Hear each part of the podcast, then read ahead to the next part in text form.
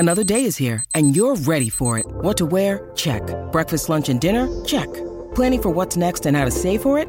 That's where Bank of America can help. For your financial to-dos, Bank of America has experts ready to help get you closer to your goals. Get started at one of our local financial centers or 24/7 in our mobile banking app. Find a location near you at bankofamerica.com/talktous. What would you like the power to do? Mobile banking requires downloading the app and is only available for select devices. Message and data rates may apply. Bank of America N.A. member FDIC.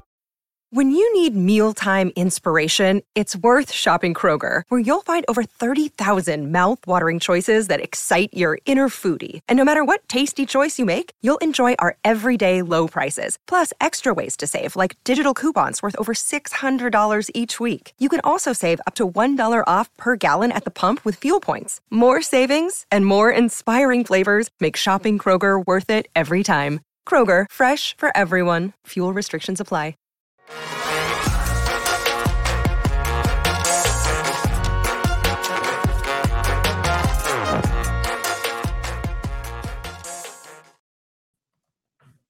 Happy Monday, or is it a happy Monday? Welcome in. It's the PHNX Cardinals podcast, your premier Arizona Cardinal podcast. Like and subscribe. Leave us a 5-star wherever you get your programming. I'm Johnny Venerable. He is Bo Brock. And Bo, the cuts have already began for the Arizona Cardinals, and surprise, surprise, it is at the most important position for this franchise.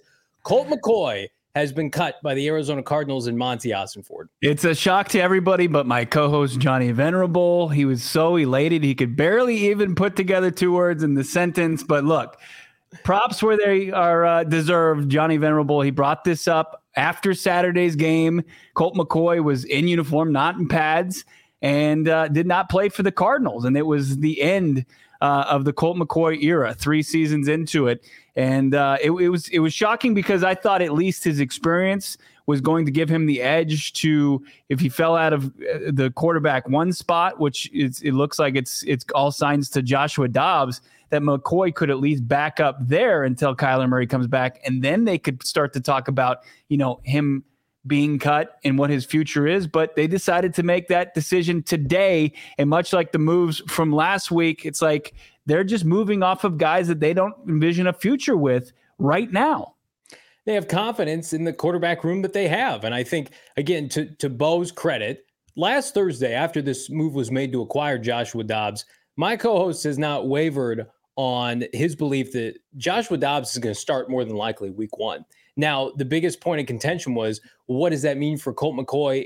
And you still thought, as did much of the fan base, that there's still value on having Colt McCoy on the roster.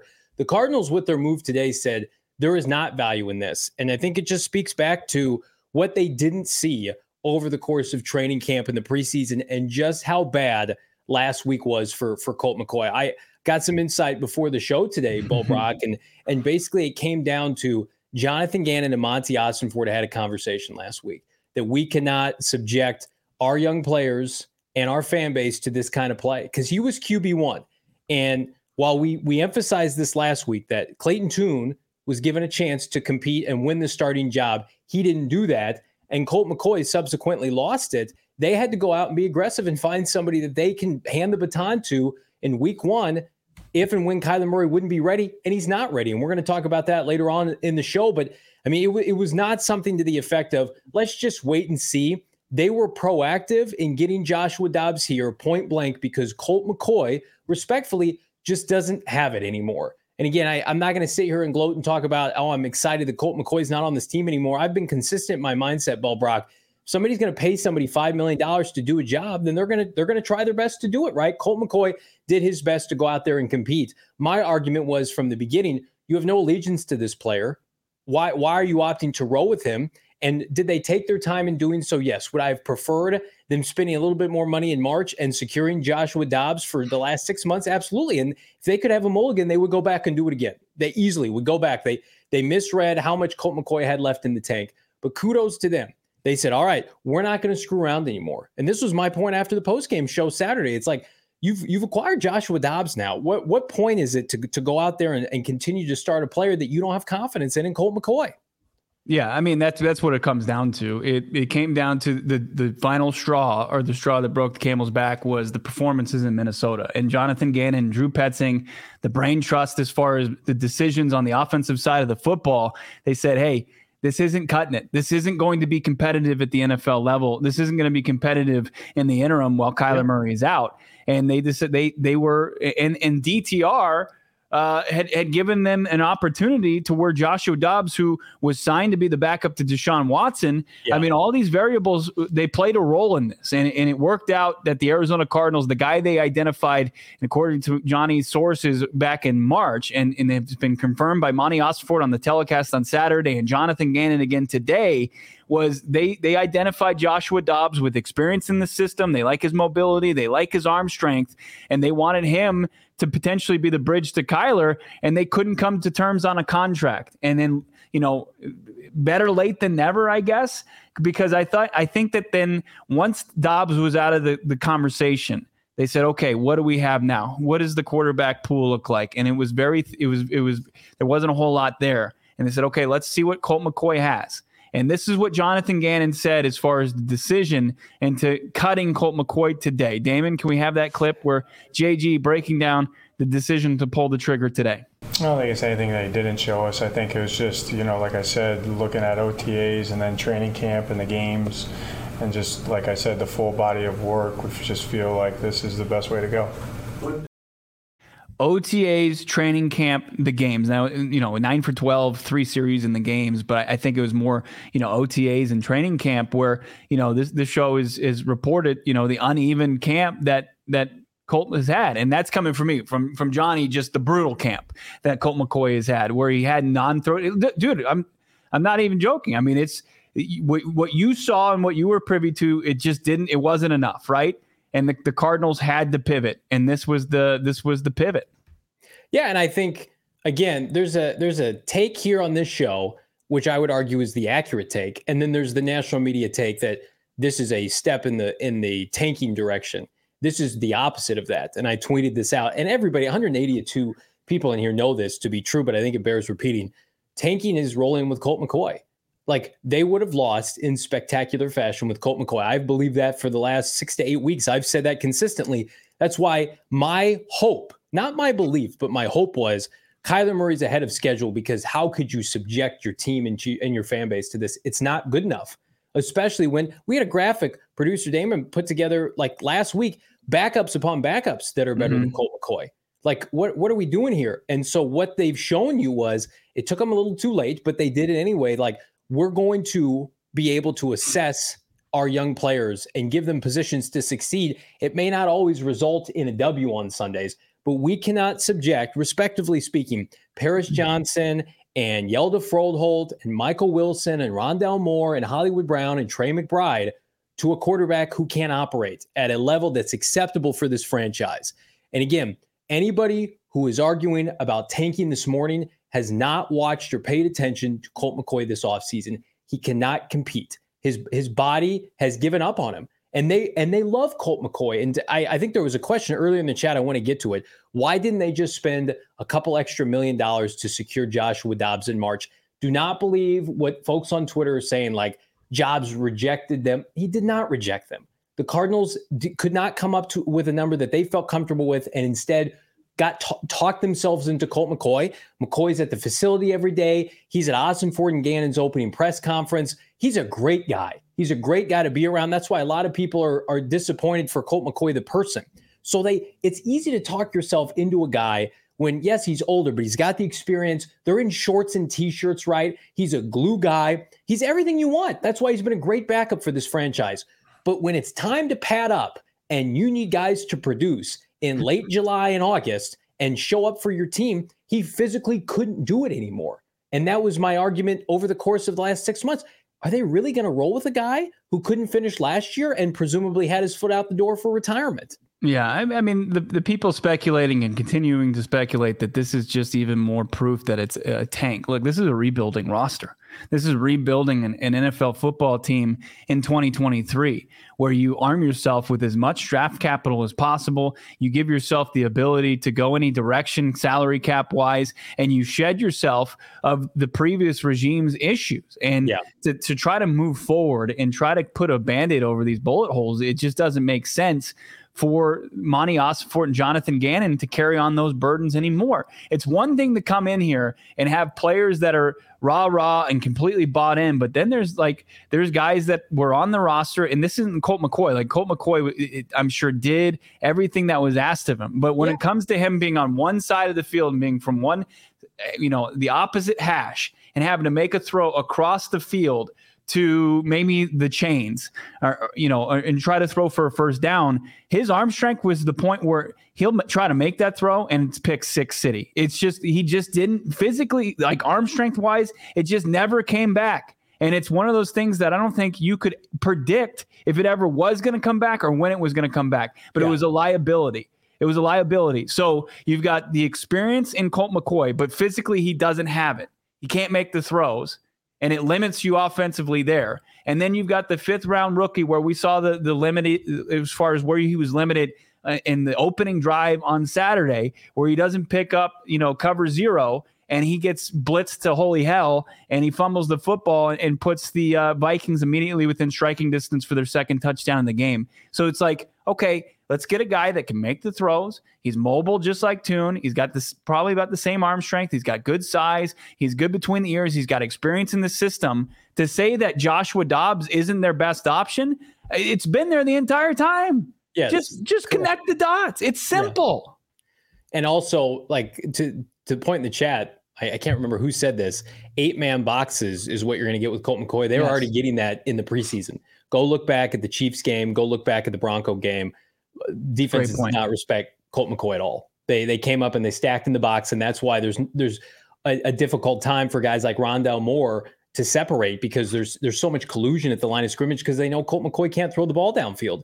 And again, my point has been consistent. Like, I wasn't clamoring for Clayton Tune to start because I think Clayton Tune should start NFL games as a fifth-round rookie on a rebuilding roster, but Clayton Tune has been better this offseason, this preseason, just by sheer, physical attributes, right? Does he have the pre-snap mentality and experience? Of course not.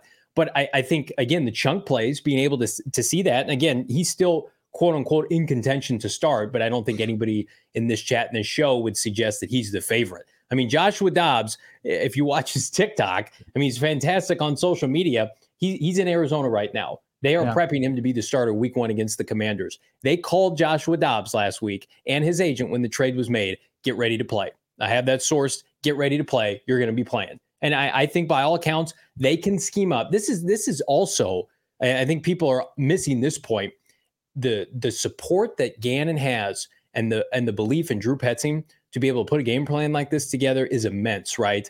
Like, think about prior regimes where it's like, we got to put it all in the quarterback. We're not going to be ready to go. This speaks to what they're going to be able to do with Joshua Dobbs in a short amount of time. They might run the ball 40 times week one against the Commanders, but they're going to be able to put something together, scripted plays, the first couple possessions that put the Cardinals in a position to not be an embarrassment. And again, I think he's only going to build confidence. I think the schedule early this year, I don't think these are great defensive teams outside of, Washington's got some players.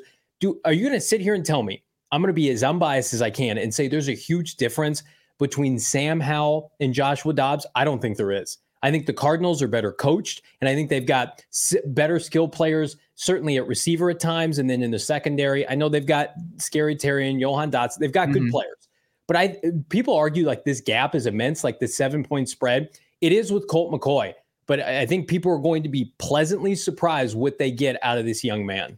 Yeah, I mean, it's gonna take still a Herculean effort for him to get up to speed, develop 100%. Rapport for sure. It's an uphill climb, but I think still, if they might have gone a different direction, if Tune was the guy. I mean, he can say they're going to compete. Jeremy Fowler, I believe, reported that they when they talked to McCoy today and gave him the news that it was.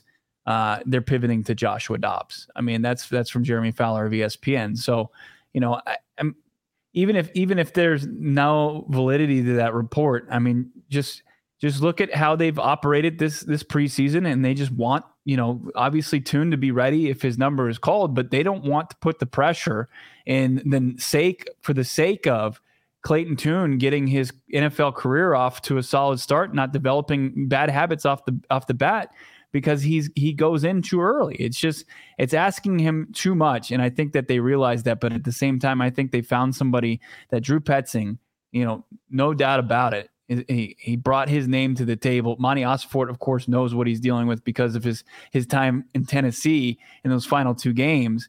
And, people can look at it and say, hey, Joshua Dobbs doesn't have that much more experience than Clayton Tune, just 8 games, 2 starts. But look, this is a guy who's been in the league as a 4th-round pick himself with the Steelers for a while, a very rock-solid organization, and then jumped around to Cleveland, to Tennessee, and back to Cleveland, and now to Arizona. Like, this guy has way more reps under his belt. He has, as far as preparation and as far as gearing up for an NFL defense, like, he's light years ahead of where Clayton Tune is right now. So I think that just immediately gives him the edge. Now, is there like a reality where Clayton Tune just comes out and he's just perfect in practice? Like, very slim chance that happens. But I mean, I think that people just need to prepare themselves to no longer doubt Dobbs.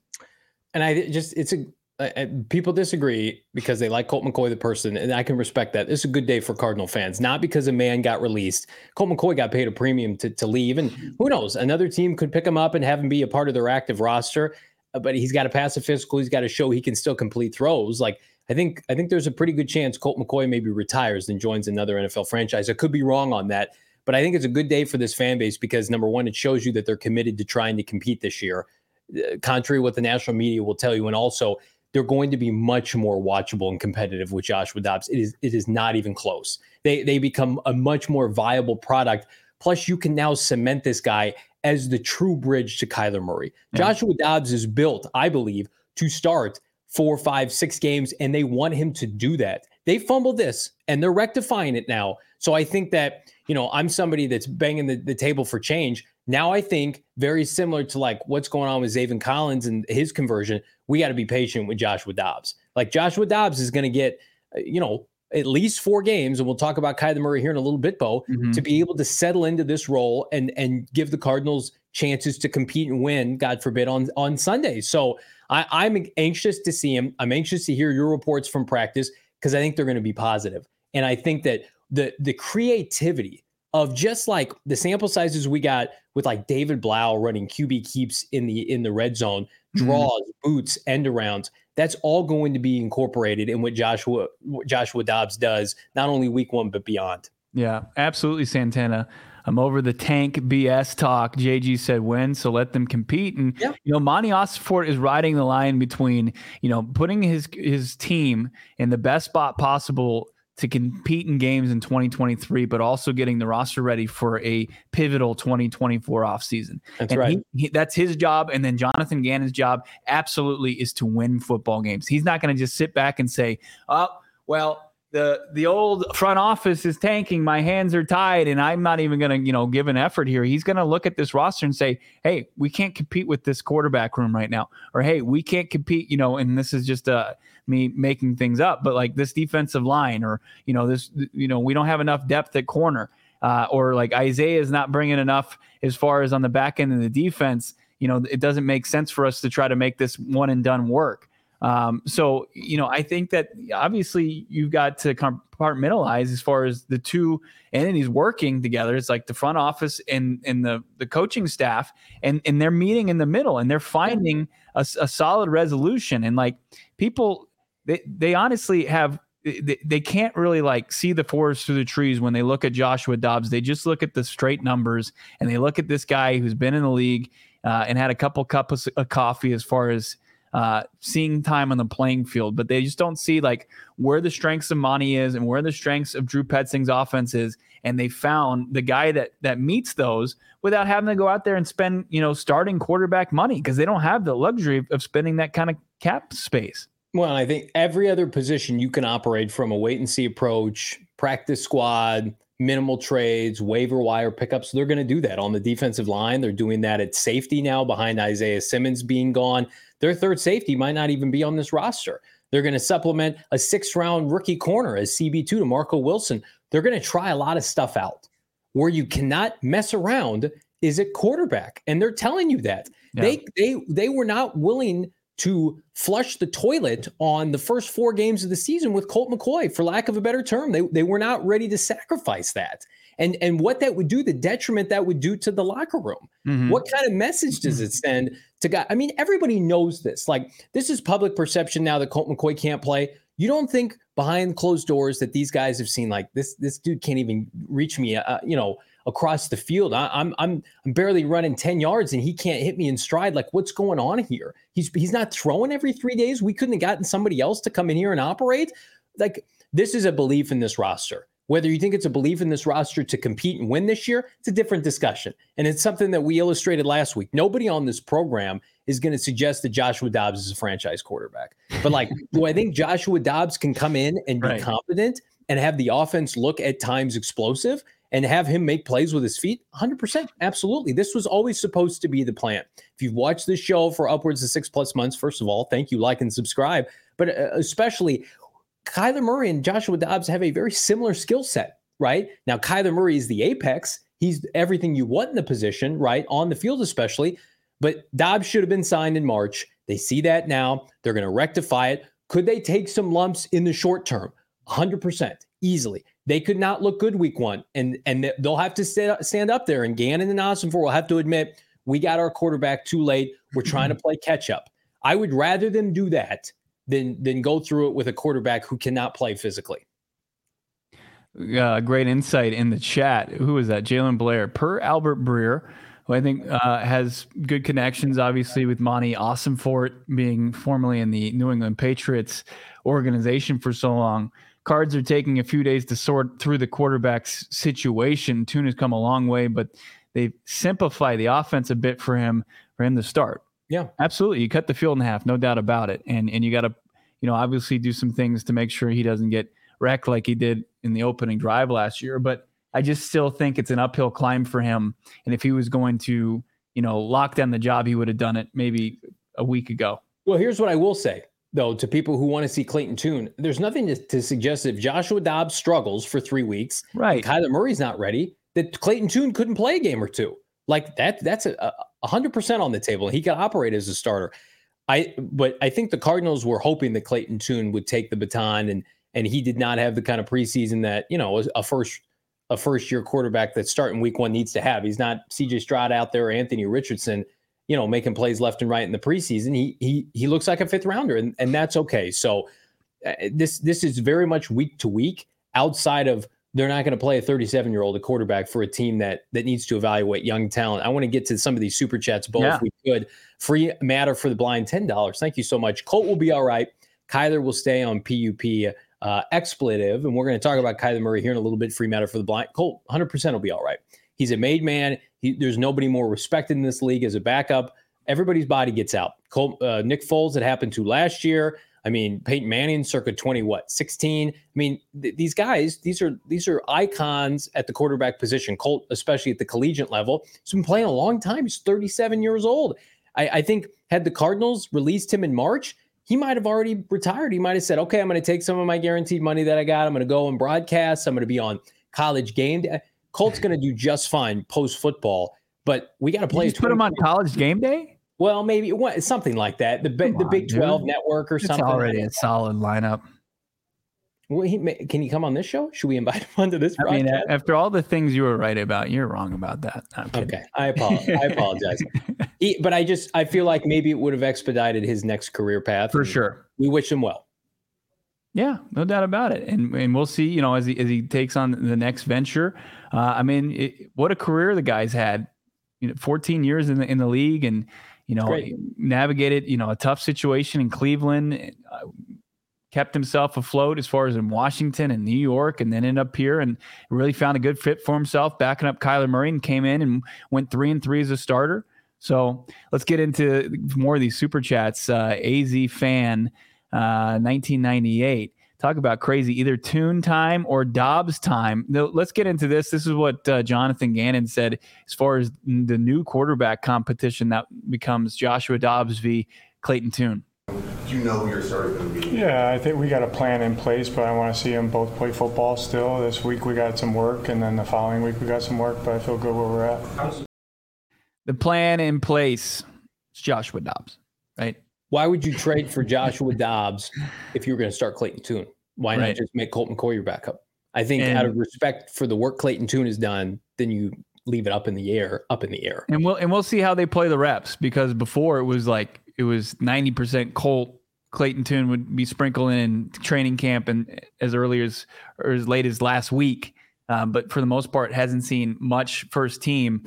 We'll see how they divvy those up. They'll be back on the practice field Wednesday and Thursday. They'll have Friday off, more of a walkthrough on Friday, and then really start to ramp things up next week, game week against the Washington Commanders. But JG did say this today. This is this quarterback competition as far as naming a starter. He's not going to name one. They're going to use that as a competitive advantage going into Washington. Like that's where you're like, this is a little bit sad. This is a bit sad, but you know, I mean, it's tough. I mean, Tune v. Dobbs, but we're not going to have like. I think we can assume that it's going to be Dobbs, and I'm sure Washington will as well, but they're going to prepare with, and I think Dylan Richards made a good point. You know, Jacoby Brissett's very familiar with this offense under Drew Petzing. They were both in the same organization in Cleveland last year, where he's going to give them some insight as far as what Dobbs is going to do and what Petzing's going to try to do. Listen, they got to eat you-know-what sandwich here in the coming weeks, because people are going to rip them for how they've handled the quarterback situation, and they deserve some fault. So I think they're just going to carry this to the finish line of the end of the offseason into the regular season of we're kind of making it up as we go a little bit and remedying some of the mistakes that we had. I mean, they made a mistake not signing a competent backup in March. And so now it feels like let's just kind of, you know, helplessly get to week one. But I mean, Kyler Murray's the starter when he's healthy. Until then, I mean, they don't need to say anything, do anything. Like, believe them with their actions, not their words. Their actions told you today and last week that Colt McCoy, number one, is not good enough. And number two, like, we got to get a veteran in here. I mean, NFL teams all the time cut, trade, release players, especially in season when quarterbacks are struggling. The LA Rams last year picked up Baker Mayfield on the fly, and he won games for them at the end of the year. Like, that happens. Yeah, a game. That happens all the time, right? So for a team, it's just the Cardinals are easy pickings to be able to come at them because they're so quote-unquote mismanaged and tanking. Gannon and Ossenfort, they hear all that. They're not immune to that. They're going to operate the way they want to. They don't owe anybody, this show or otherwise, any explanation. But I think, again, just read the tea leaves of what they've done and how they've operated. There's only one direction they're going to go. Yeah, let's get back to some of these super chats, some great questions. This chat is absolutely on fire today. Alex saying, take your flowers, John. You called it. Absolutely. I didn't. Credit where it's due. People said they want me to apologize. I'll never apologize to you ever. But as far as I will admit where you were right, the other half of that, I won't, but you were right, Johnny Venerable. I don't need that from you. Too much respect to Bo Brock and everybody in this chat. I will ask though, you don't have to give me flowers, but this shirt I think has new meaning because it's certainly not the product on the field. Maybe we're just effing better this fucking podcast, PHNX Cardinals. It's half off, by the way, right now. At the $12 shirts. This is $12 now. $24. Sorry, $24. Excuse me, $24. And this shirt's available. And so what I ask is that you don't have to, you know, send me flowers. Go buy a T-shirt half off from the merchandise locker. Yeah. And with these half off shirts, I took advantage of it. And I'm going to find a way to get a lot of our loyal listeners and new listeners on board by giving away some shirts. Can't wait to do that. So make sure you're following on social media at PHNX_Cardinals. Also, you get free swag just by becoming a diehard. I heard that we've got a little discount on becoming a diehard as well. We'll get into that. More super chats because you guys are crushing it. Let's see. We got our guy AZ Moses in 89. Just further proof that national media is clueless sometimes if they think McCoy getting cut is proof they're tanking. Absolutely. That guy who's a Dov, who I believe is just a bot, right? Is Dov a bot? He's not a real person. He's not on air. He doesn't write anything. He just says he loves reporting takes. Damon Dog he's got some intel on Dog. He's from Israel. Okay. That's like all anyone knows about him. I found his face because it's like the most impossible thing ever to find what he looks like. He's some dude from Israel that started tweeting about the NFL and has just grown into a social media giant out of it. Well, but aggregating. Yeah, he aggregates reports and news and stuff, but then his own opinion. It's just like, just keep aggregating news and reports, bud. Like, yeah, he's always talking so much crap. Yeah. I also saw Matt Miller, who famously said Matt Barkley wouldn't get past the Cardinals. Getting past seven. Say today the Cardinals are clearly tanking. Hey, Matt, you should probably not talk about the Cardinals ever again. No. Barkley's not getting past seven. No, he's not. In 2013. Once traded, I think, a seventh rounder for him when Carson Palmer was here to be a backup after the preseason. Yeah. But no, listen, Colt McCoy for this show and everybody here knew you're probably done. Nobody else cares or watches Colt McCoy this preseason, and nobody else ran. When we would tell people, Bo, when we would go on other programs, other shows, shameless plug, NBC Sports and CBS or whatever, Fox, we would tell people Colt McCoy is pointing instead of throwing at practice. Like, people didn't know how to digest that. People didn't understand. Like, is that just a Cardinal thing that they're doing this year? Is it a part of the tank that they don't want him actually practicing? He physically could not throw. So everybody now saying, well, Colt McCoy has just been a stalwart and he won games for this team. That's true. Mm-hmm. That was under Cliff Kingsbury 2 years ago. I'm sorry. That's just a long time for a quarterback. When it goes fast. So Dobbs is a better quarterback today, right now. They're not tanking because of this move. More super chats, continuing here with wrenches and rants, smart moves. Actually excited to see the final roster. I'll take the over all day long, twice on Sunday. 4 wins, my ass. Love it, wrenches and ranch, $4.99 super chat. We got free matter for the blind, Johnny. Yeah, the idea of tanking for an unknown Caleb Williams and giving K1 to another team scares the crap out of me. Watch K1 go win a Super Bowl for another team. I will say, I watched Caleb Saturday night. He was fine. Yeah. I did not see it. Still had some highlight. I mean, you're always going to get highlights. I mean, it's San Jose State. Their defense is a big-time concern. Anybody who would suggest that Caleb Williams is a better quarterback than Kyler Murray right now is incorrect. Yeah. Will he be better eventually? I don't know. Is he going to be cheaper? Absolutely. Will they take him if they have the first pick? Yes. But there's so much between now and then. Kyler Murray is going to play this year. Kyler Murray is a better quarterback today. And just like this situation with Colt McCoy, you just got to let things play out. Anybody who is suggesting anything otherwise is just guessing. Yeah, so simple. As far as the Caleb Williams thing, the botched snap where he picks it up and then just slings it down the field, unbelievable display of arm. I would rather have that right now, that little wideout that was true freshman taking back kick return touchdowns. And I tweeted this out. The offense is Cliff Kingsbury, though. It's tough to watch at times. If you watch last year, I mean, Lincoln Riley, Cliff Kingsbury is very similar as far as the execution. Under Lincoln, he's able to teach it a little bit better than old Cliffy boy, who I did check out the Manziel documentary on Netflix. Yeah. And Cliff he's got a pretty big role in it. And when you take what he's saying about Manziel and you apply it to the Cardinals, you can see why things didn't work out here after 4 seasons at Cliff. We got one more super chat from across the pond, our friends over in the UK. Lauren Downey, regular listen, first time watching live. Thanks for joining us live, man, but always thanks for listening to us in Sunderland, England. Love the podcast. Keep up the good work as we continue on here. Colt McCoy cut, Joshua Dobbs, Clayton Tune, QB competition just getting started. It absolutely is. I'm going to tell you what else is getting started. How about college football season with our friends at DraftKings? Again, did anybody dabble over the weekend on a little college football action? I may or may not have taken USC money line or USC minus 31. Money line was not a big. That didn't work out. First of all, USC's defense is not very good again. Pretty obvious. They're going to be bad defense. They gotta get better quick.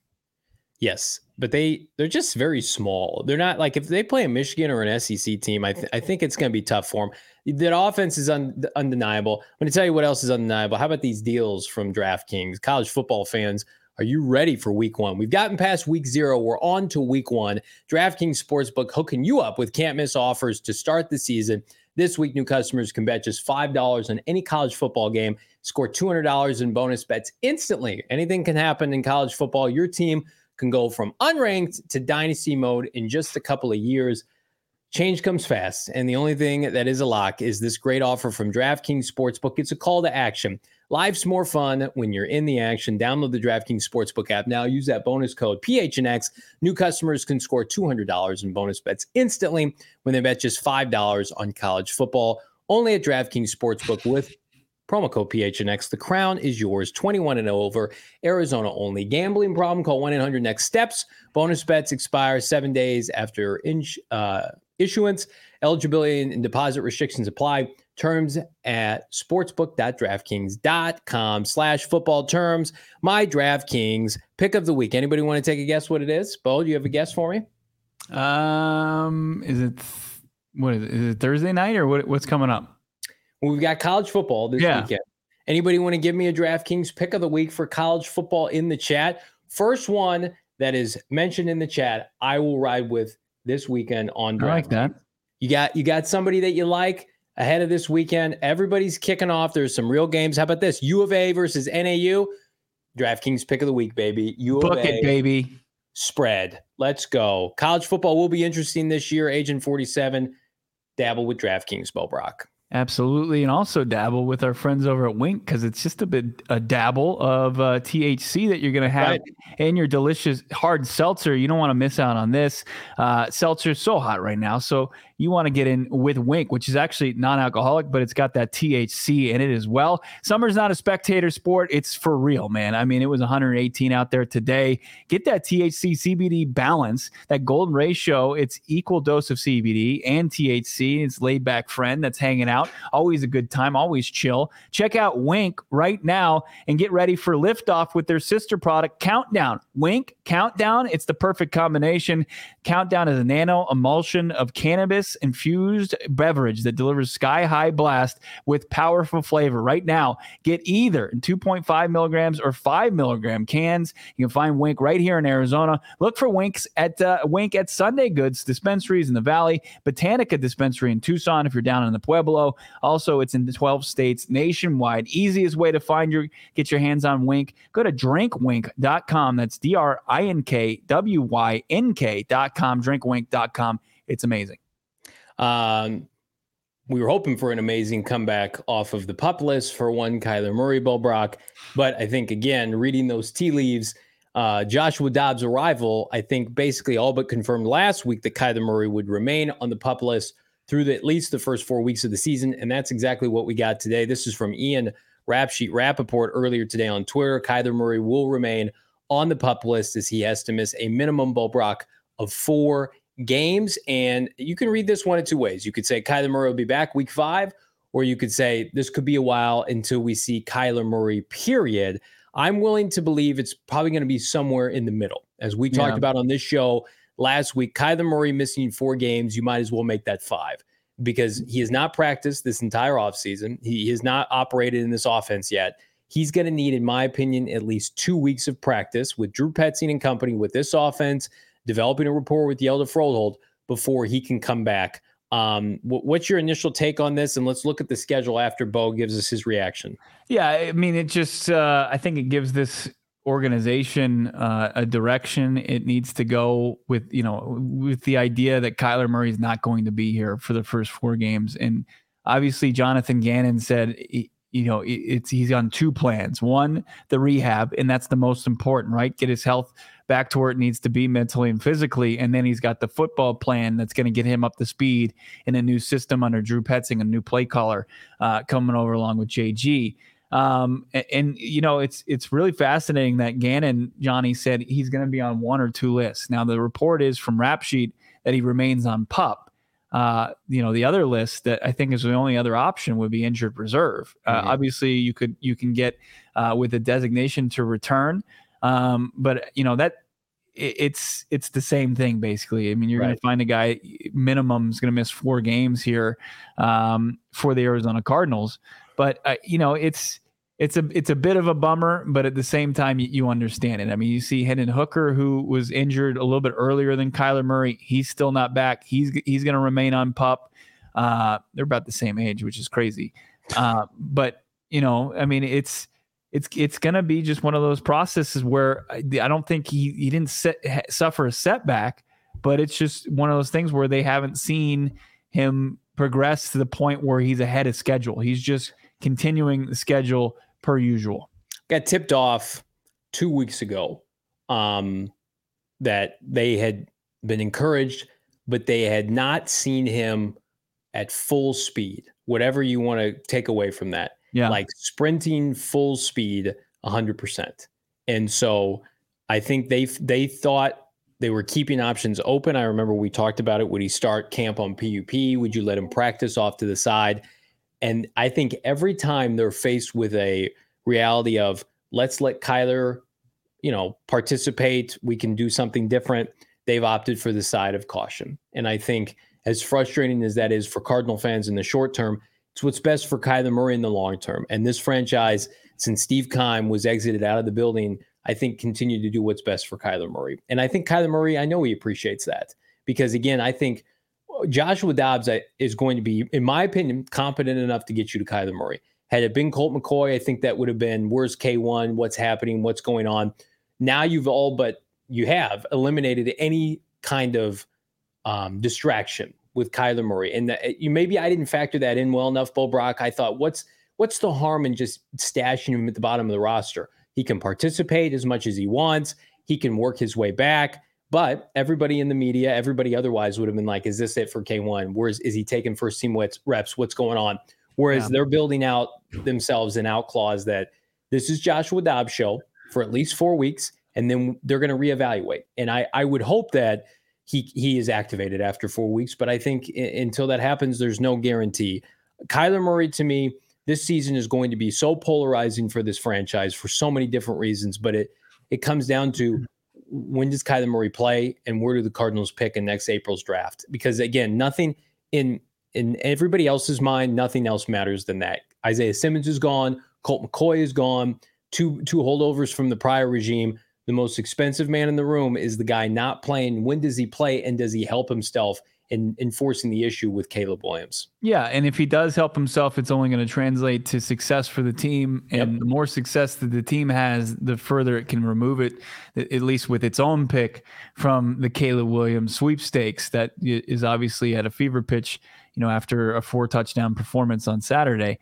But yeah, I mean, it's Kyler Murray, you know, regardless of what you have, I understand the polarization that he brings, and it's going to continue and probably throughout his career. Even if he comes back, knocks the rust off and kind of adapts to Petzing's system, there's still going to be doubters out there. No doubt, you know, as far as Kyler goes. So, you know, I think just getting him back and making sure that he is in the best possible position to succeed is so important for both parties here as far as the Arizona Cardinals and their franchise quarterback go. I mean, they're just – I just don't see – I know, like, a lot of people want to point to, you know, what they feel is evidence to tanking and not want this team not contending and really truly just contending for the top of the draft, where I just don't think that you can't – that's not – you can't forecast that. It's too tough.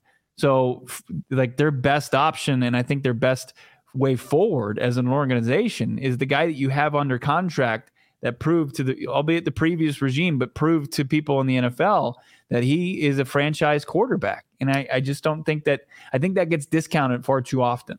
Dylan Richards hits the nail on the head. 8 to 10 games is enough to prove, is Kyler Murray the long-term answer? I mean, I think so. I think that they're going to get double-digit games still. I believe that from Kyler Murray this year. And if they win a few, if he's trending up, it's an easy decision. And I also think, regardless of when Kyler Murray plays or not, I don't think the Cardinals are getting the first pick in the draft. I just don't. I think they're going to win enough games with a fourth-place schedule with Joshua Dobbs or whomever starting.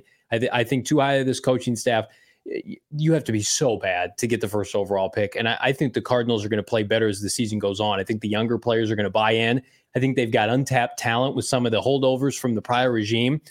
But again, I mean, if they end up 1-1 next spring, it's going to dominate the offseason. It's going to dominate this show. But they could win week one with Joshua Dobbs, and suddenly the tank could be off, right? The Caleb Williams thing could be. They beat Sam Howell and company, which is within the realm of possibility. Cards money line week 1 over +200 with our friends at DraftKings and otherwise.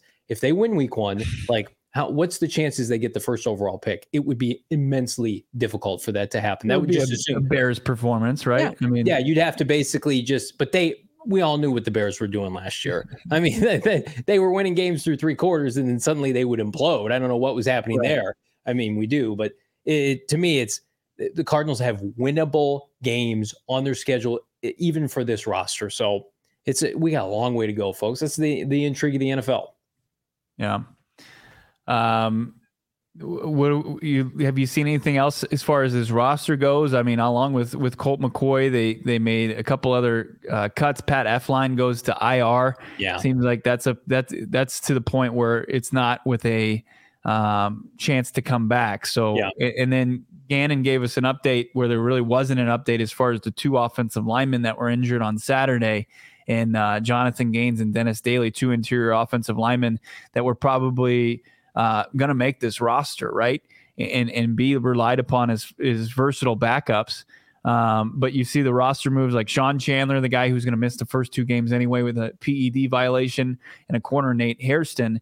And then there's, reports out Brian Cobbs is going to get released.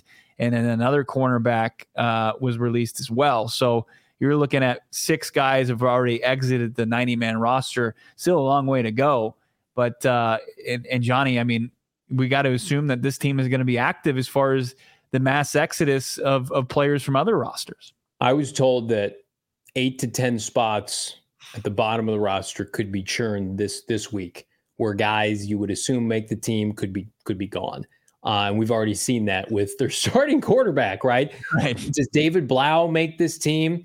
I know they want to keep David Blough around in some capacity. I don't know if they're willing to use a roster spot on him. In what world did Jeff Driscoll get to keep his roster spot a day longer than Colt McCoy? There was some discussion at the facility today from this is all Cardinals reporters. Like, did they stash Driscoll? Because at the beginning of a training camp, he was ahead of Blough, and I wonder if they're like, okay, this is our guy. This is our third guy. We want to hide him. With an injury designation, though, they say he's not healthy. Yeah, but he looks like he's been close. But I've seen what you've seen in practice.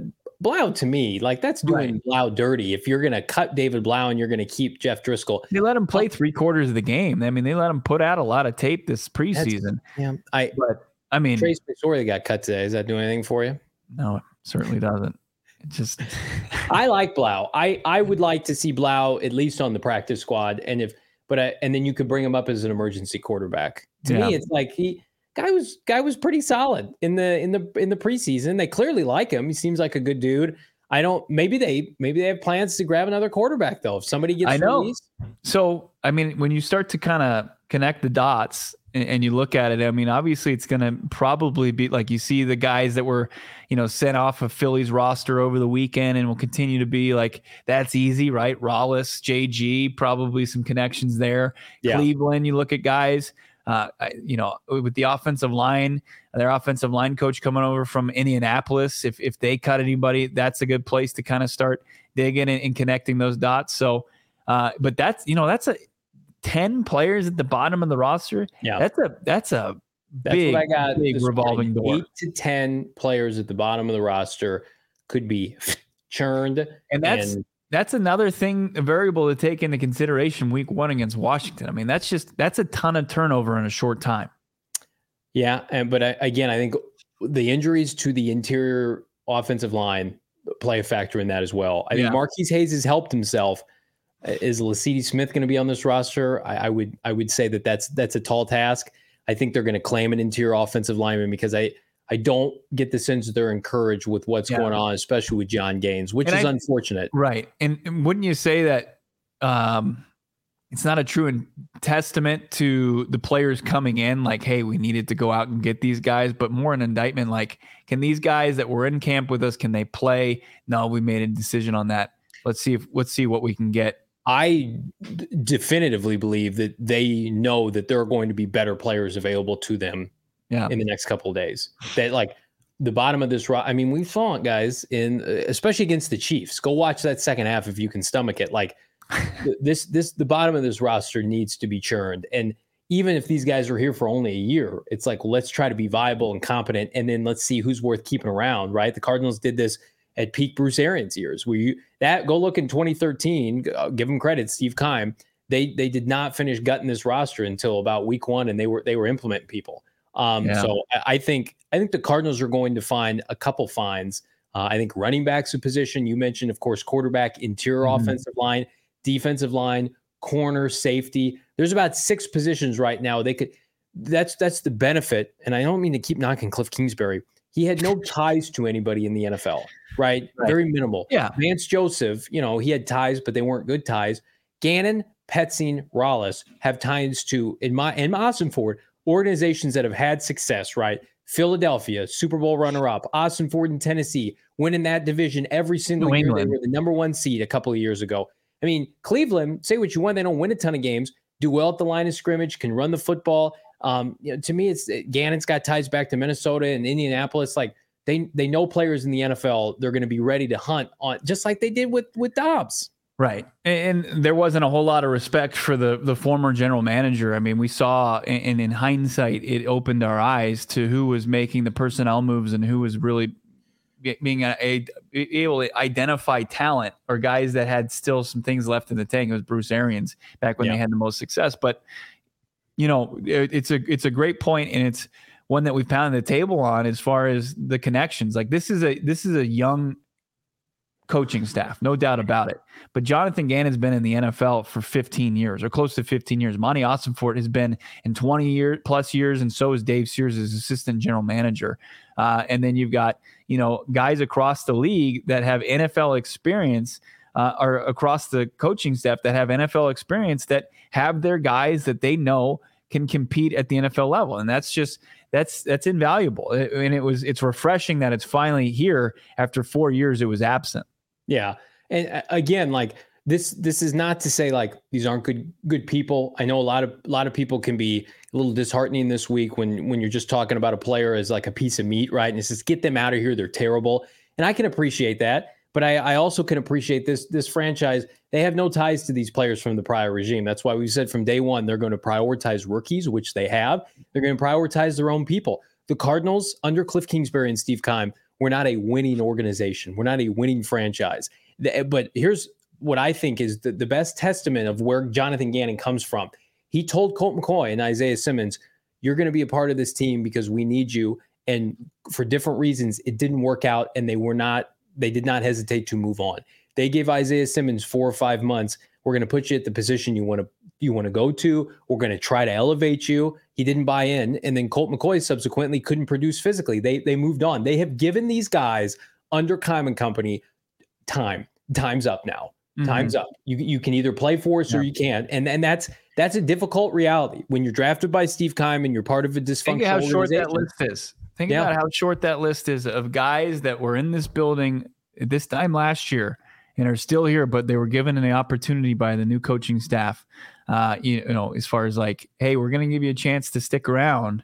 I mean, it's obviously like Buddha was entrenched, right? And we know that he had a tough off season where he even reportedly asked for a trade, and they were able to throw him a couple extra cash. But then you've got like guys like Greg Dortch. I mean, it's Greg Dortch. Who else is there? Antonio Hamilton, potentially. We'll see what happens in the next 24 hours. I think Hamilton's probably on this team. But there isn't a whole lot of guys that were given the opportunity and took advantage of it. And most of the guys are already gone. I would say if you were a high draft pick of Steve Keim within the last couple of years, you're still on your rookie deal. You're safe. Everybody else, I mean, anything's up for grabs. Not only now, but like the trade deadline, mid-season, I expect the Cardinals to be very active. They already bailed on Isaiah Simmons. They traded away Josh Jones. If you're a day three pick for Steve Keim and you've made it this far, I would say you're probably sweating bullets right now through the end of this week. To me, it's this franchise is going to look for the better, unrecognizable by next spring. We talked about it last February, Bo. They are going to churn this roster into what they believe can contend in the NFC. The Cardinals were the epitome of soft under Cliff Kingsbury. They just were. the soft, how they played offense, Vance Joseph's soft 3-4 cover zone defense, right? They are changing the perception every single day. It may not pay dividends the first four games Kyler Murray's gone. It may not pay dividends by Halloween, but the goal of this season should be, I can see their vision for 2024 and beyond, and it's young players and it's physicality. That's what this season's about. Yeah. Yeah. I mean, the direction of the organization is trending the right way for the first time in a long time. And people, they won't acknowledge that. They're saying this is a tank, but there's a lot of unpopular decisions that have to be made in order to really right the wrongs of their predecessors. It's just, it was not just, hey, let's go sweep some stuff off the floor. It was, hey, we need a pressure washer and we need to get this shit off the walls, or we need to just knock these walls down because this place is an absolute sty. It's knock it down to the foundation. Yeah. And it's, I mean, we all get invested in these draft picks and these free agent signings. We were excited about X, Y, and Z. And then when you don't produce, you have to make difficult decisions. I see in the chat, somebody asked, is Majay Sanders a potential practice squad candidate? No, he would get picked up off the practice squad. I do think, Bo, that's an interesting name just to look at. Is he healthy? Do they put him on IR designated to return? Because of all the positions, and you guys have pointed out in the chat, I think outside linebacker is the one where, I mean, like, who do you cut? Who do you cut from this group? Yeah. I mean, Majay still has his hand wrapped. We'll see if they feel like he's going to be somebody that can make an impact come the first Sunday of the season, 14 days from now. Which is really going to be interesting to see if that's something they believe is possible. Yeah. Or does he start the season on IR and take 4 weeks to get healthy? JG said you'll see him out there, and we have seen him out there, but only in like low tempo practices. Anything with shells and helmets, it's just not. He's not participating in that. And then, like, after watching his debut on Saturday, how much can you rely on BJ Ojolari to get up to speed come week one? I'm skeptical. I mean, I think he's going to be somebody that's going to play significant snaps, but is he ready physically at this point right now? You know, I'm sure he's on the roster because you already pulled him off PUP, but is he somebody that, you know, does he see just very little snaps to start off because he's just not up physically enough to deal with the speed of the NFL? And then Garrett Williams, not a pass rusher, but a guy that is going to stay on NFI. JG said today he's going to stay on the non-football injury list, which is basically the PUP. It's just his injury happened in college. So they can probably negotiate his salary down for this year, and we'll see how they decide to deploy him. But, yeah, the pass rush group, it's really interesting. It's like, is Gardeck going to get healthy enough? He looked when he was solid. He came out of the gates and he had some good speed off the edge. And Zaven, I think he's going to have a huge role. And then Cameron Thomas. But outside of that, yeah, I mean, there are a lot of unknowns. Jesse Lucchetta, you would hope, makes this team. He was a captain Saturday. He played three positions, including special teams. We're going to give some roster predictions here in a second. I want to remind everybody, check out Circle K right now. I read today, Bill Brock, 114 degrees, hottest day in the history of Arizona for August 28th. So we're breaking heat advisories if you're in Arizona, which is not a good thing if you're not hydrated. So check them out. Load up. 25 cents per gallon in your first 5 fill-ups, by the way, on this free membership program. They're America's thirst stop for a reason. So go fill up and then load up ice cold fountain drinks, coffee, pizza, whatever you want to do it with our friends at Circle K. Join the Inner Circle Club. I love that, for free by downloading the Circle K app today. Terms and conditions apply. At participating locations, visit circlek.com for more details. All those draft picks, cleaning up the mess from the previous regime. The future bright for the Arizona Cardinals. Might need to invest in some shady rays, obviously, to keep that glare out of their eyes.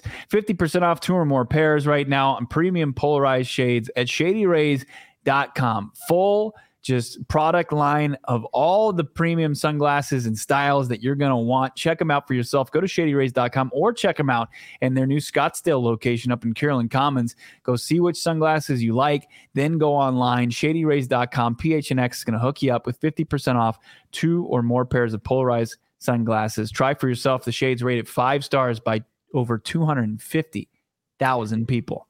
I just want to say a quick thank you to everybody who said some really nice things about this program. We're humbled. We do try to work incredibly hard to be able to provide the most definitive Cardinal coverage there is. And I think that we are getting there all because of what everybody here in this chat and this community has done for this podcast. So thank you all so much. It is not lost on us. You know, just a couple of schlubs that love this team, want to support this team and hold this team accountable. And it's been a tumultuous 18 months for this franchise. But again, our job is to come in here, maybe entertain, and also give you the skinny on this franchise. So I would hope, if anything, that you guys feel like you can trust us every day when we flip these mics on. That's right. Is that our power couple name? Is it Jobo? Is it? I love that. Yeah, that's pretty solid. Jobo. I don't hate it. The sneaky Joe Boo saying, "Great work, Jobo." It's like something you would see in People magazine. Us just coming out of Circle K with Polar Pops. It's like, here's Jobo. There's the celebrities are just like in Maricopa. Chase, PHNX Cardinals rock. Keep up the great work, team. Yeah, I completely echo what Johnny just said. Just it's crazy on the heels of pretty shocking news to everybody but Johnny Venerable for people to come out and say, well, PHNX Cardinals was right. I mean, it's just storylines that we follow on a daily basis, and we're just privileged to be able to talk Cardinals with all of you each and every day. Right. And the audience, the community that we continue, that we're all building together, it's all about that, right? And talking Cardinals and giving a true glimpse of what's going on with the organization, not, certain sects of the media want you to think about the organization. So this is the real deal. And to be real, this franchise has been underrepresented from this kind of content for far too long. And we hope that we've been able to provide that and continue to do so. Eris in the chat, thank you so much for $4.99 super chat. What available offensive lineman could the Cardinals potentially trade for? I think they're not going to trade for any. I think that there's a good chance they claim some. I couldn't tell you a name, but I would think, based on what I've heard about John Gaines, that they're going to have to claim at least one. I will say that the interior offensive line looked pretty solid in the second half against the Vikings. But like anything else on this roster, Bo, it's a very delicate situation when you talk about depth. I really like the Cardinals starting front five on their offensive line. Yeah. But if anybody goes down, if Will Hernandez, I think you can go six deep, right? With Calvin Beachum. Mm-hmm. But if one of them goes down, especially on the interior, it's gonna be a problem. Yeah, bingo, no doubt about it. That's a big time concern. Pat Elflein put on the IR. Gaines, it looks like it's gonna be tough for him to stay off missing any significant time. So you're down, who you thought were gonna be behind Hjalte Froholdt at the center position, or guys that could slide inside, and that's a huge bummer. So now you got to rely upon your GM that's going to be able to kind of match up with what they're doing, especially schematically on the offensive line. Who's going to become available between now and whenever waiver claims end after the deadline? It's going to be really tough. It's to lose one is really tough. To lose two, man, that's going to be rough for this organization to overcome, and you got to hope that they stay healthy in that part of the offensive line. Yeah, I don't have knowledge or information on the timeline of both injuries. I think Gaines is worse. He had to be carted off. Obviously, it looked worse. But Gaines had a nice camp for them. Elflein, old players are typically get hurt. I think Elflein was just like break glass. In case of emergency. Like 2,600 starts or snaps at center at the NFL position. They just wanted to bring in some experience and just say, hey, if Froholdt, for some reason, we believe in him. If things go haywire there, we can turn to Elflein. We know he has experience, and it's just like Clayton Tune. We're not just turning to a guy that was playing center at the collegiate level a year removed. That'd be a bit naive and it wouldn't be in what Monti Ossenfort has shown us who he is as a GM. It wouldn't be prepared. Well, and here's what I will say. And I knocked them for how they handled the quarterback situation with Dobbs, and they haven't played a regular season game yet. It's a brilliant move right now to sign Hjalte Froholdt as your starting center. He's had a tremendous preseason and somebody that is going to ooze physicality of what their offensive line wants to do. And I think he's got familiarity working with Joshua Dobbs. I mean, you think about that should be your tandem here indefinitely until Kyler Murray comes back. So they're kind of going, look who they hired as their new strength and conditioning coach coordinator It's this guy from Cleveland, right? They're cherry picking people from Cleveland, not because they're the best franchise, they have the best players. They want to try to emulate what they want to do from a physicality standpoint and then insert a franchise quarterback like Browns are doing with Deshaun Watson with Kyler Murray. And they think, okay, we can build a base where you don't need a franchise caliber quarterback. We can win 7 games. Okay, then you insert a Kyler Murray and you're winning 10, 11, 12 games, right? It's what the Niners do. It's what all these people do that come from that style of play offensively. Whereas when Kyler Murray was not clicking on all cylinders and they didn't have a franchise quarterback, you went from competitive, viable to unwatchable first, second, third pick in the draft. They are trying to build something that's sustainable without the quarterback being elite. And I think they're not there yet, but Paris Johnson this draft, maybe Joe Alt next draft, that's what they're looking for. Look how many first and second and third round picks the Cleveland Browns have inserted up front. Nick Chubb, Kareem Hunt. That's what the Cardinals want to do. David Njoku, could that be Trey McBride? So I am bullish on where this team is going offensively. They're just not there yet. Yeah, guys like Hayden Howerton, I think Lecitus Smith could potentially benefit, from the injuries, make their way onto the active roster to start.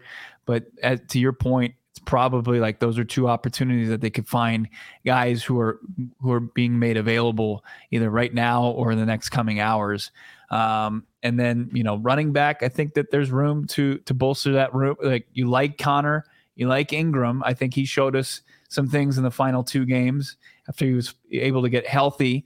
But if you can add somebody more of a pass catcher, I think that helps you out as far as what you want to do with the offense. And then, the wide receivers, maybe a guy on the bottom end of the receiving core, but your first 5 are set in stone, right? I mean, it's Hollywood, it's Michael Wilson, it's Rondell Moore, it's Zach Pascal, it's Greg Dortch. It's the guys that you've seen throughout camp continue to kind of star and hold that down.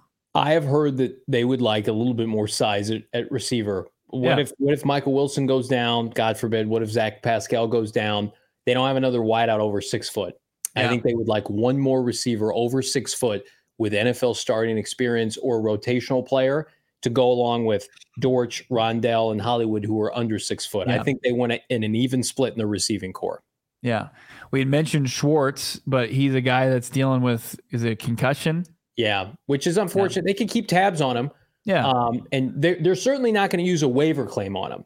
Because right. He'll pass through waivers, but they could sign him. They could say, come here and rehab and get everything situated. And if you're ever cleared, we can put you on the practice squad. We can do a couple different things. But I mean, is there any doubt they're going to use their number 3 waiver claim here in the next day or so? Of course they are.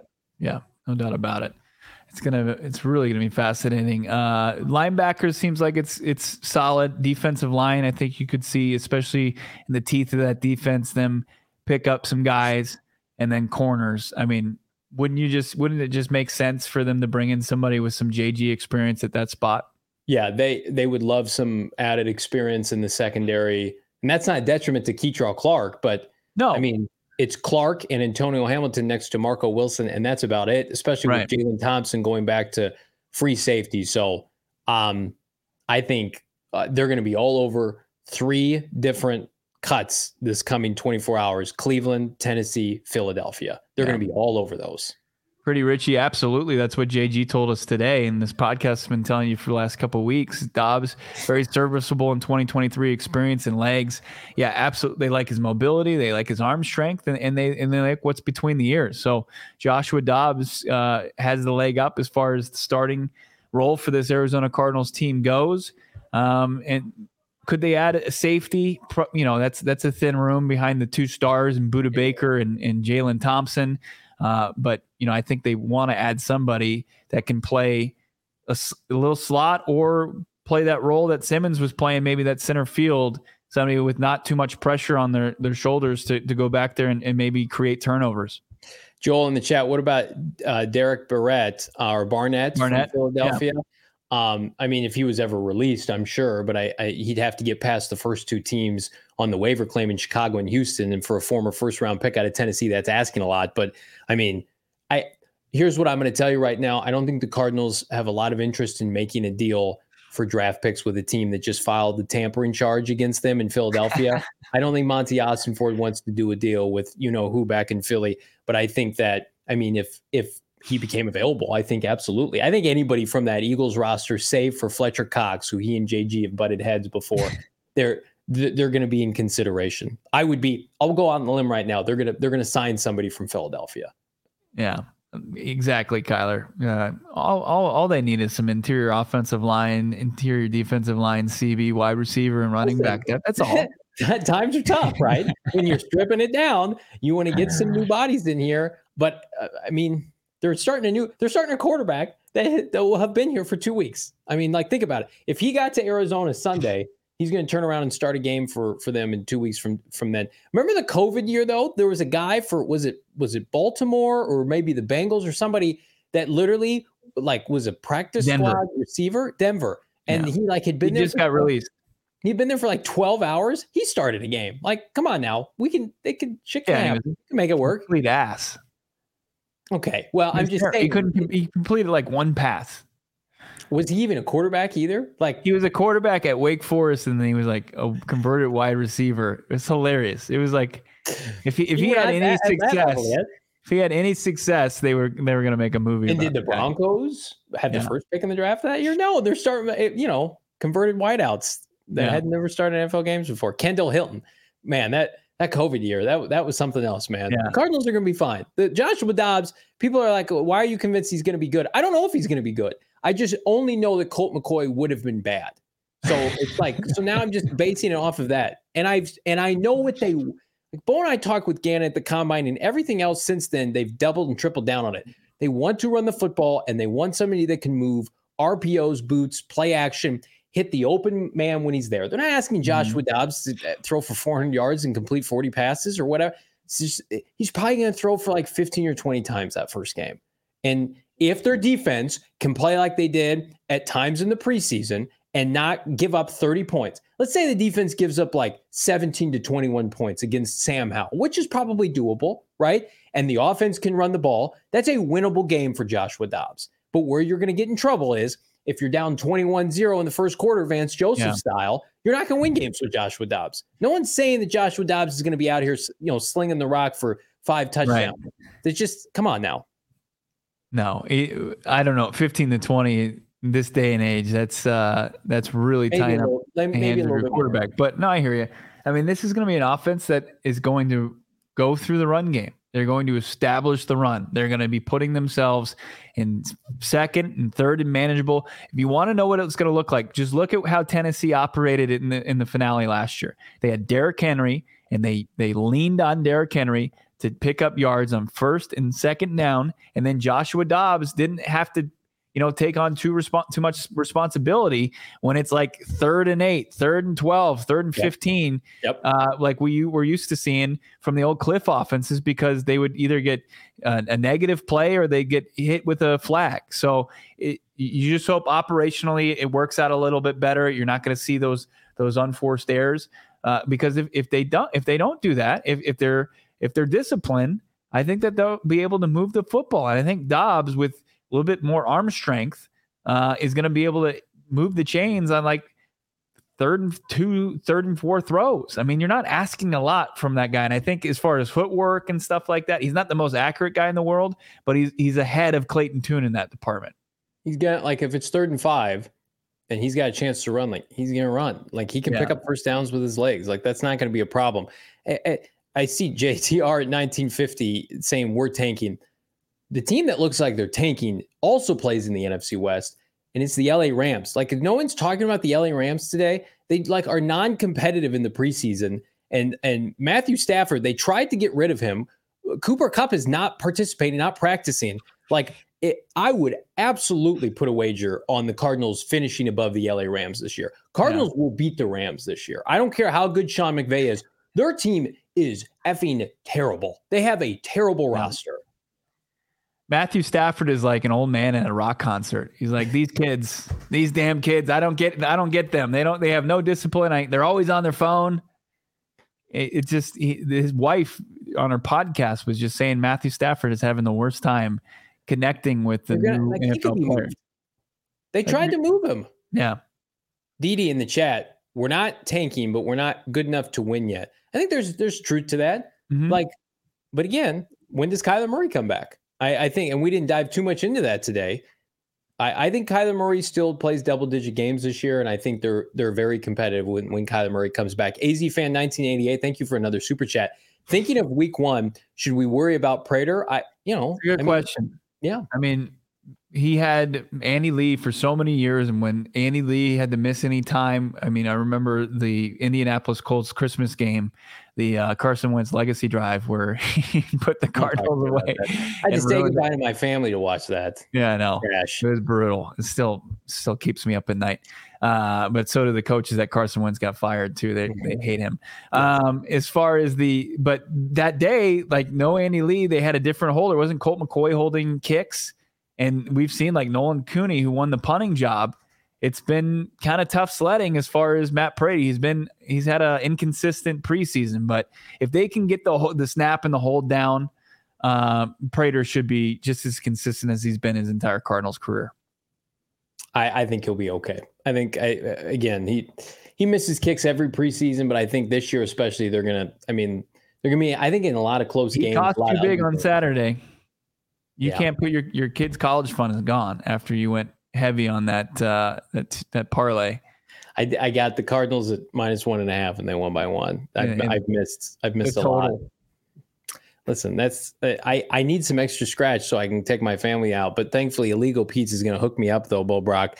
It's patio season, which means patio beers, super affordable for the best margaritas in Arizona. By the way, this episode is brought to you by Illegal Pizza, PHNX Cardinals Illegal Pizza, beautiful thing, irresistible drinks, and mouth-watering food that will fill all of your heart's desires. I'm going to take my flowers today with Colt McCoy gone, and I'm going to fill up my bin with, how about full-size loaded nachos, sour cream, whatever you want on top. Do it with our friends at Illegal Pizza.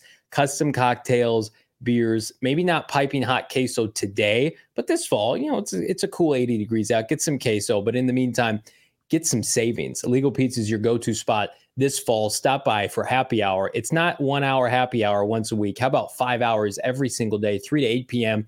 at all 12 locations. Illegal Pizza, my go-to spot, should be yours for the best burrito buddies and beer for the last 28 years, Bo Brock, in the Valley. Always great things going on the website, gophnx.com. You want to become a diehard member right now. It's the best time to do so. We've got deals going on that, plus deals going on in the PHNX locker. Don't miss out.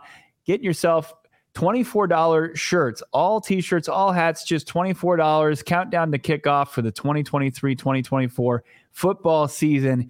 Get your hands on all the gear from the PHNX locker. I loaded up today. You should do so as well, but also you need to load up on becoming a diehard. Get exclusive access to our Discord and all the events coming your way this football season and beyond. Become a diehard. Oh, yeah. Also, when you become a diehard, you get a shirt for free each and every year, including the new Greg Dortch shirt. Light the Dortch, Greg Dortch. Get this tee in your closet, in your drawer right now. It's our new release. Go to the locker and buy it for yourself or make it your T-shirt for the year, becoming a diehard. Go phnx.com. Of course, phnxlocker.com. Oh, man. So much good stuff at gophnx.com. We're so excited about to share with you the stuff we've got coming up in the coming weeks. But, Bo, I thought we'd use these last couple minutes here to put a bow on Colt McCoy's time in Arizona. He was signed once upon a time to be the backup to Kyler Murray. And in a weird way, I think it really helps his legacy here to not play for the Cardinals this year. I think I wrote an article once upon a time for gophnx.com. One of the best backups maybe ever for this franchise, helped get them to the playoffs 2 years ago, consummate pro, consummate professional. I think that's why it's so hard for people today. But I would rather Colt McCoy go out like this than go out a shell of himself week one against the Commanders. So in all seriousness, I will applaud Colt McCoy. Fabulous job here in Arizona, consummate pro, but it was time. Yeah, I think that's a great point as far as that would have sucked to watch him struggle against Washington week one and just kind of be behind physically. I think that's what it came down to. Can he physically compete at this level anymore? And he was just beat and battered, especially last season, going and being a 37-year-old quarterback and lacking the arm strength that he didn't have any kind of room to give up as far as throwing the football and any zip on the football or lack thereof. So, but absolute tip of the cap. He was the quintessential backup for Kyler Murray, who was a guy that not only Kyler could lean on off the field, that was providing insight to offensive and defensive players, being an extension of the coaching staff, and then going out there, especially in his first, 4 starts as an Arizona Cardinal, he balled out. I mean, he won 3 or 4 starts before kind of the wheels fell off, and they just didn't have a roster that can compete and keep a guy at 36 upright and keep him from getting hits. I mean, Colt McCoy was a rock solid backup for this organization and did a lot of great things in his time. And it gets lost in kind of in the shuffle of him being cut in I guess for this Arizona Cardinals to try to be able to be competitive while Kyler Murray comes back. Keep it locked in here at PHNX Cardinals, the next 24 hours and beyond. This is Bo Brock and I. We're on standby, my friend. Waiver claims, trades, cuts, releases, what have you. This is your premier Arizona Cardinal podcast. Bo, no practice tomorrow for our precious Redbirds, which means if Monti Ossenfort is free all day to work the phones. Yep, he's gonna. Even though he is out there on the practice field, so he can just stay in his air-conditioned office and just wheel and deal, and hopefully add some talent to the bottom of this roster and figure out how this team can be competitive for the 2023 campaign. But it's no practice tomorrow. They'll be back on the practice field Wednesday, Thursday, and then Friday they'll kind of do a walkthrough and then come back with a full week, game week, before you know it. Yeah, absolutely classy, nasty. 53-man roster tomorrow. We'll figure out if we're going to be live right at the deadline or if, depending on when we get the information from the Cardinals as far as what the initial roster looks like. But keep that notifications thing set up for yourself on YouTube, because we could go live at any point. I don't think we're going to have any emergency pod releases left in the tank, but we will definitely tell you as soon as we do know what the initial 53 looks like. Ian in the chat, Monty's cooking all day, as are your boys. Subscribe to the PHNX Cardinals podcast wherever you get your podcast. We were putting a crescendo on our best month to date, and that's a big thank you to all of you. Like this video. Again, subscribe. Check out gophnx.com. Get a half-off shirt like this one. Maybe we are just effing better here on the PHNX Cardinals podcast. You love to see it. There it is. Half off. $24. Can't beat it. You can't beat this crew. Wouldn't ask for a better team. Bo Brock, Damon Dog, behind the camera, behind the mic. I'm Johnny Venerable. We're back on cut day. Mañana. Thanks, everybody. Peace.